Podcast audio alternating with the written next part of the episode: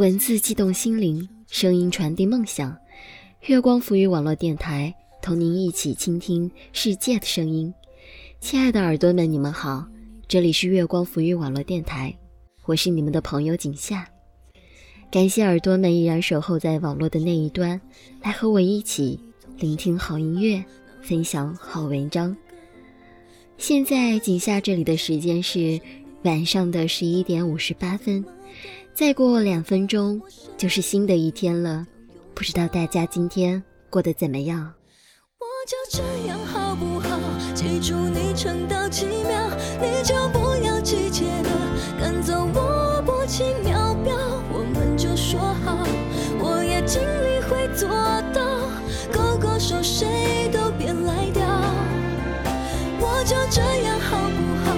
趁最后再爱7秒，不管给我就算是陌生的一个心跳，但我们说好，发现真的很难做到，有感情谁都来不掉，来不掉。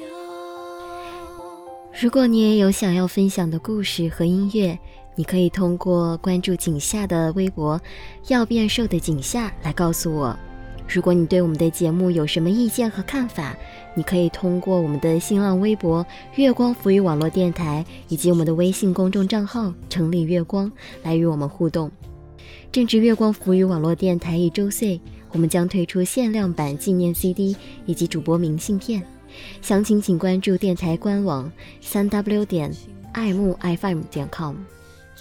在节目的开头为大家送上的这样一首歌来自杨丞琳的《失忆的金鱼》。金鱼的记忆只有7秒，如果你是金鱼，你想要忘记谁？如果你是金鱼，你又想要深深地记住谁？我就这样好不好？记住你撑到7秒，你就不要急切地赶走我薄情秒表，我们就说好，我也尽力会做到，勾勾手谁都别来掉。我就这样好不好？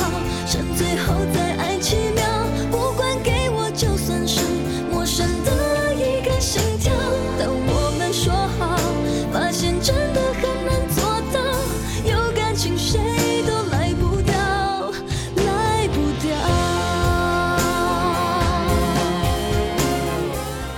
不知道大家的心目中有没有这样一个人，他像是一颗种子，不经意间却落在了你的心上，当你发觉的时候，它已经生了根，发了芽，开出一朵美丽的花，直到你想摘走的时候，却发现摘走太痛。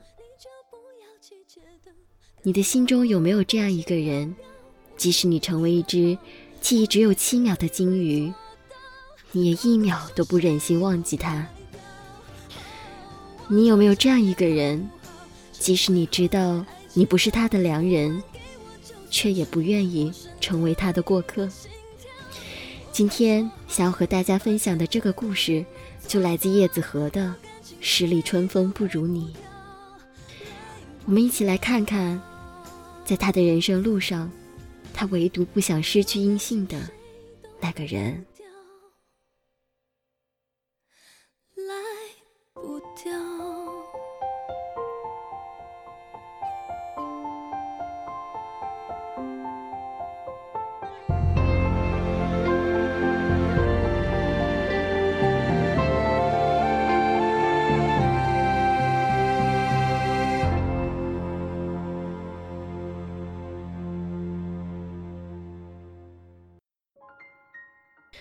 我曾在 QQ 上问赵烨，你相信一见钟情吗？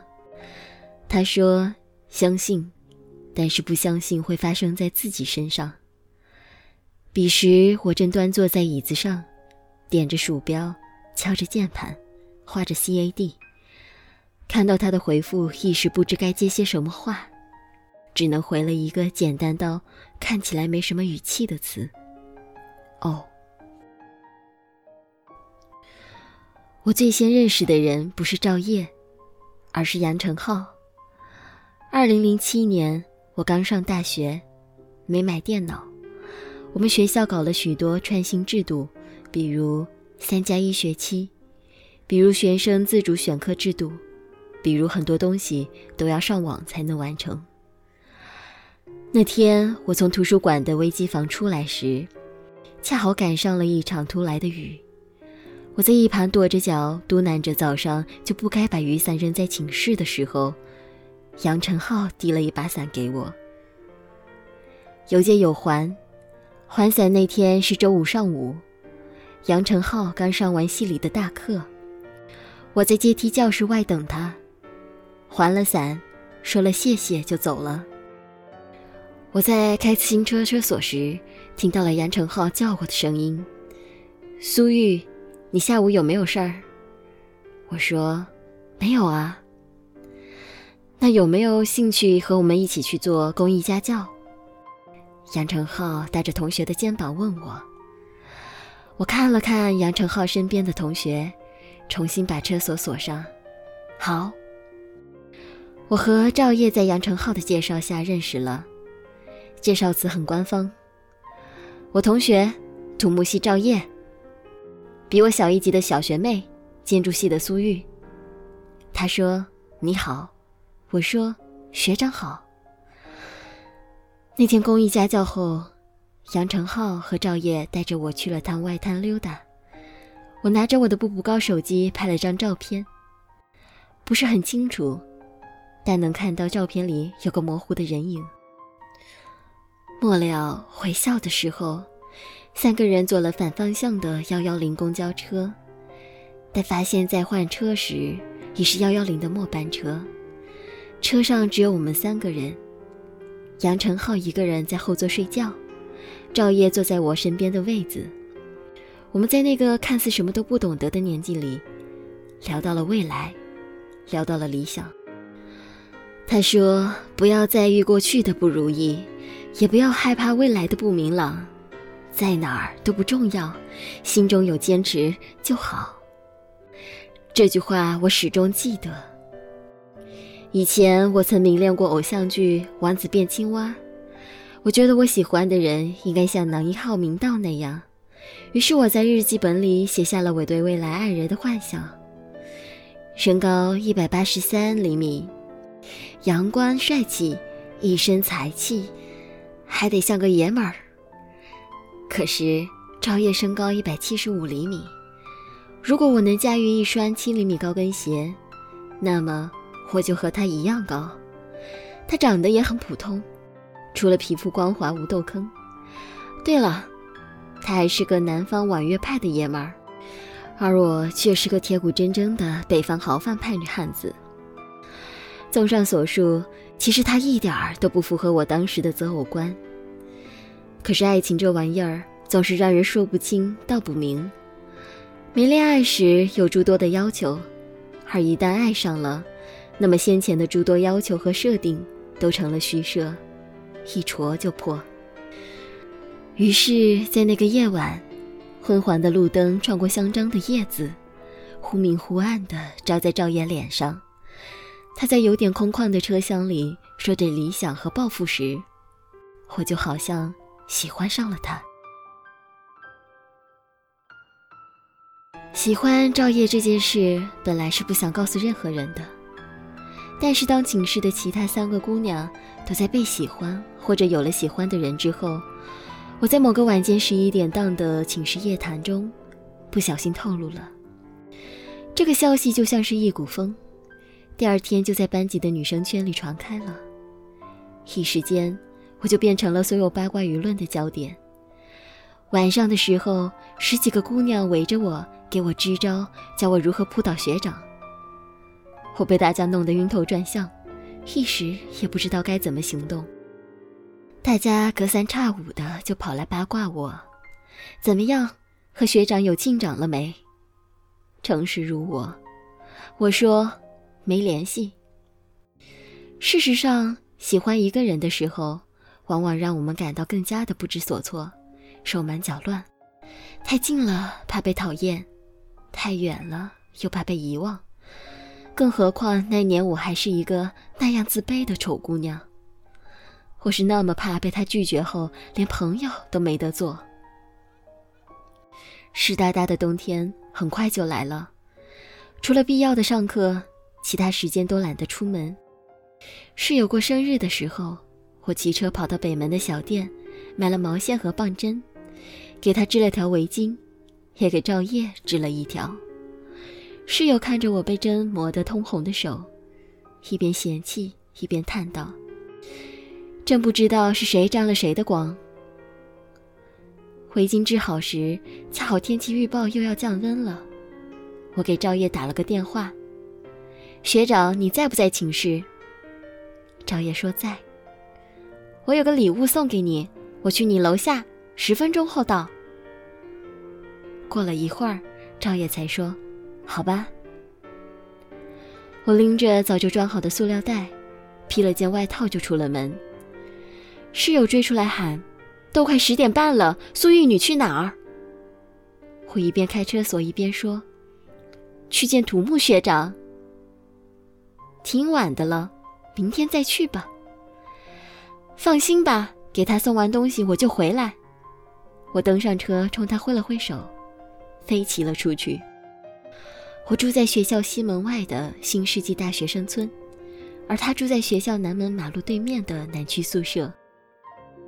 从新世纪大学生村骑车到他住的南区5号宿舍楼，一共1.5公里，穿一条马路。我停在5号楼和6号楼之间的马路边上，看了看手机，从挂了电话开始算，用了不到7分钟。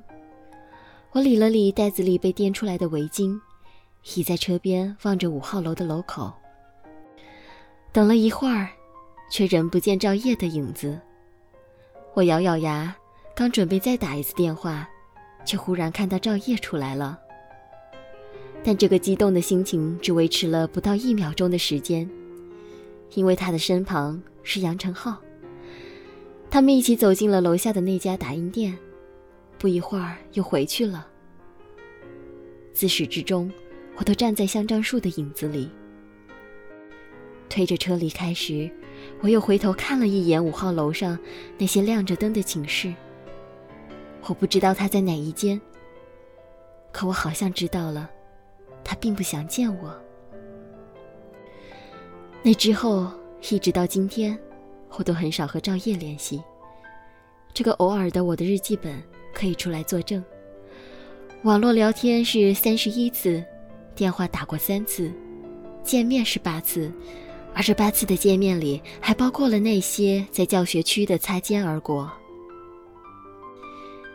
1年很快就过去了，土木系在大3时搬到了另一个校区，我们的距离更远了，直线距离要8公里，坐公交车要坐半个多小时。我偶尔才和赵烨联系，而我还依然能够掌握关于赵烨的各种动态，都是因为我和杨成浩一直联系着。我经常找各种理由找杨成浩，他也知道我的心思，每次都像是交差一样的说着赵烨的消息，比如赵烨考了学校的人才学院，比如赵烨准备考研了。我暗暗的在心里把杨成浩当成是我安排在赵烨身旁的靠谱卧底。那几年里，我组过社团，考过人才学院，再后来也考过研，虽然都失败了。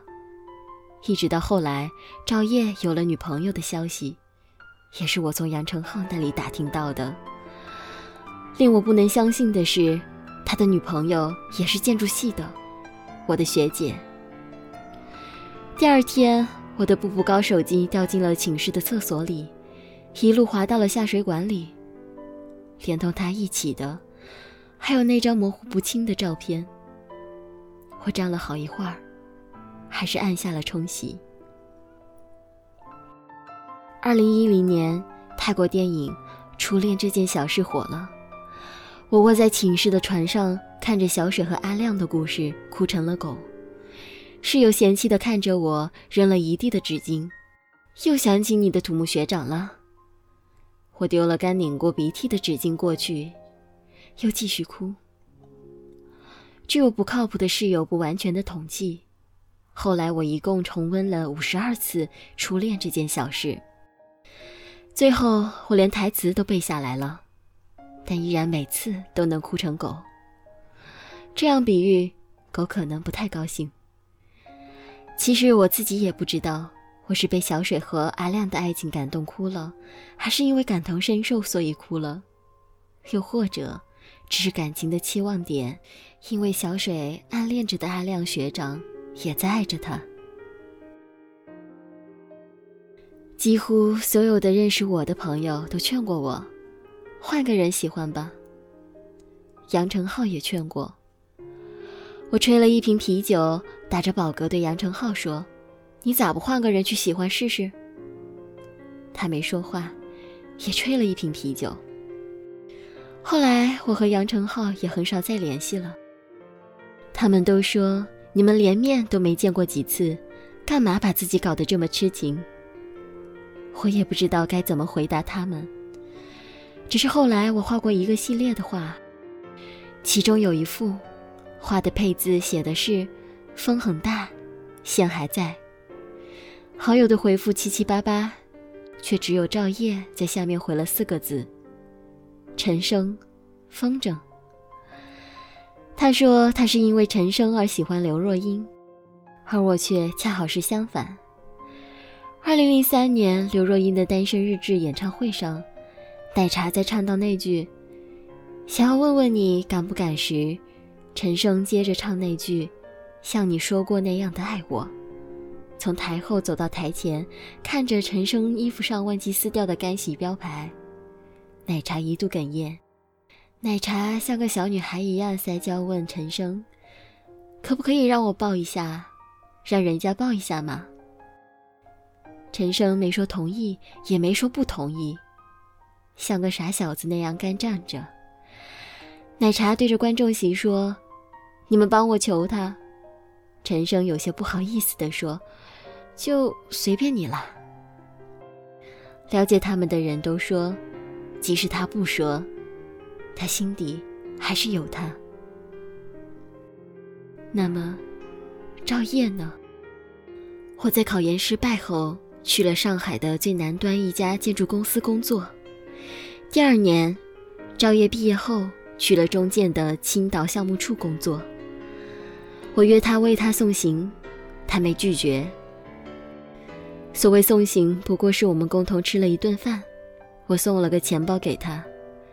而后我们在人民广场附近的某商场门口说了再见，就各自转了身。而那句我能抱抱你吗，我始终没有问出口。走了一会儿，我回过头，看到他正在下一个路口等绿灯。绿灯亮起时，人流涌动，而我爱的那个人啊，就那样隐匿于来往的人群里。我不知道在我没有回头的那一会儿里，他有没有回过头，可我盼着他回过。去年3月，赵烨第一次在朋友圈发了一张自拍照，还附了几句话，要去思密达国了，以后如果变得太帅了，大家不要太惊讶。我问他什么时候出发，他说明天。我没来得及再为他送一次别。今年7月从上海辞职后，我并没有直接回老家，而是中转去了青岛。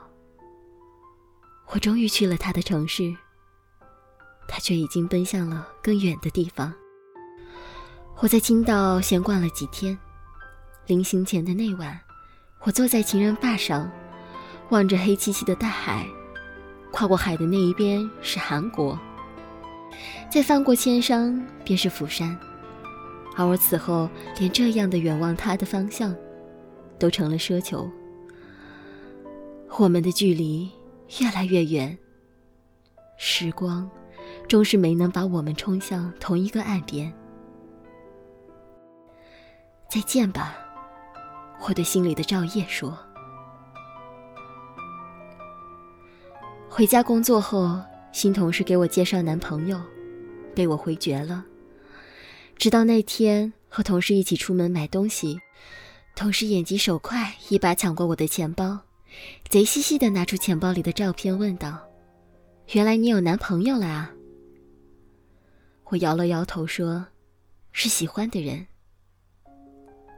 他一边递给我一边问，没在一起吗？他有女朋友了。我据实以答。他好像也挺尴尬，只能找点类似安慰我的话。那是他送你的照片吧？看着像是自拍照。我有些窘迫，拿过照片匆忙地放回了钱包里。那是我之前从赵烨的朋友圈里存下来的照片，我不知该怎样告诉他。我偶尔还是会在 QQ 上和他说几句话，他从不主动找我，也很少回复我，但偶尔的回复中还是能知道他的近况。他依旧专制踌躇，积极向上，充满力量，而我也在自己的困顿中不停往前挣扎着。前几天赵烨的头像忽然在屏幕的右下角闪，他说，我看到你的小说发到豆瓣连载了呀，要继续加油啊。只是这样一句，我就忽然像是被家长肯定了的孩子，满心欢喜，好像所有那个在凌晨1、2点还在码字的夜晚，忽然没那么苦了。可还是忍不住流了泪。而今我也充满了力量，我拧了把鼻涕，按了 Enter。 虽我始终自知不是你的良人，你也只愿成为我的过客，但人生路来去匆匆，却唯独你是我不想失去音信的人啊。望你平安喜乐，盼有生之年还能再相见。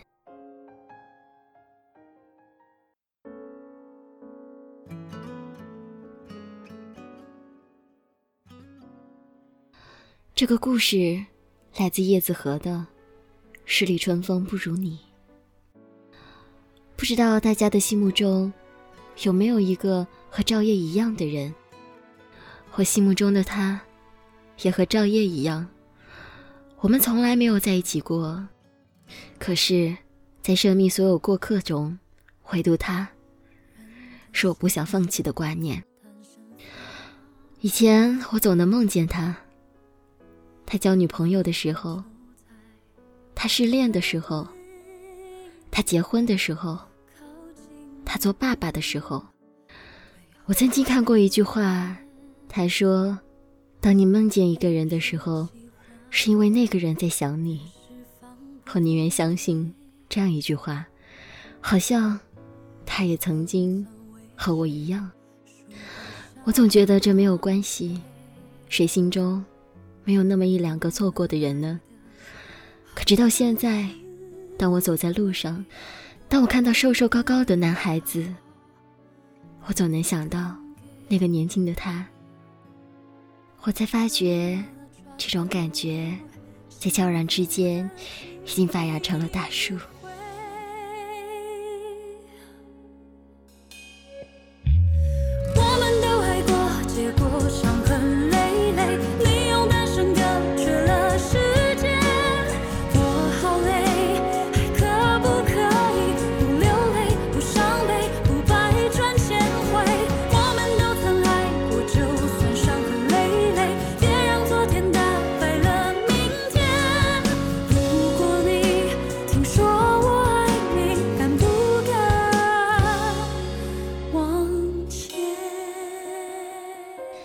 亲爱的耳朵们，这里是月光浮语网络电台，我是景夏。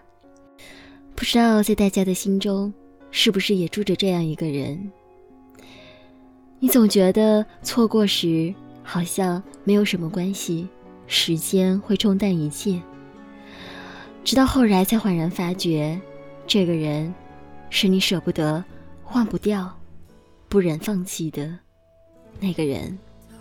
即使你明知道你不是他的良人，即使你知道你们不可能在一起，你还是忍不住想要打听他的消息，你心中有没有这样一个曾经深深爱过的人？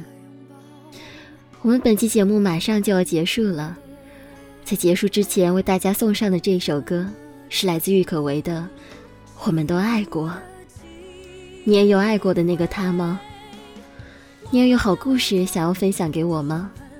欢迎你来参与到我们的节目当中，你可以直接私信我的微博要变瘦的景夏来告诉我，或者你也可以通过我们的新浪微博月光浮语网络电台以及我们的微信公众账号城里月光来与我们取得互动。你还可以通过月光浮语网络电台的官网 3w 到爱慕 ifm.com 来了解更多精彩节目。祝大家晚安，我们下次再见。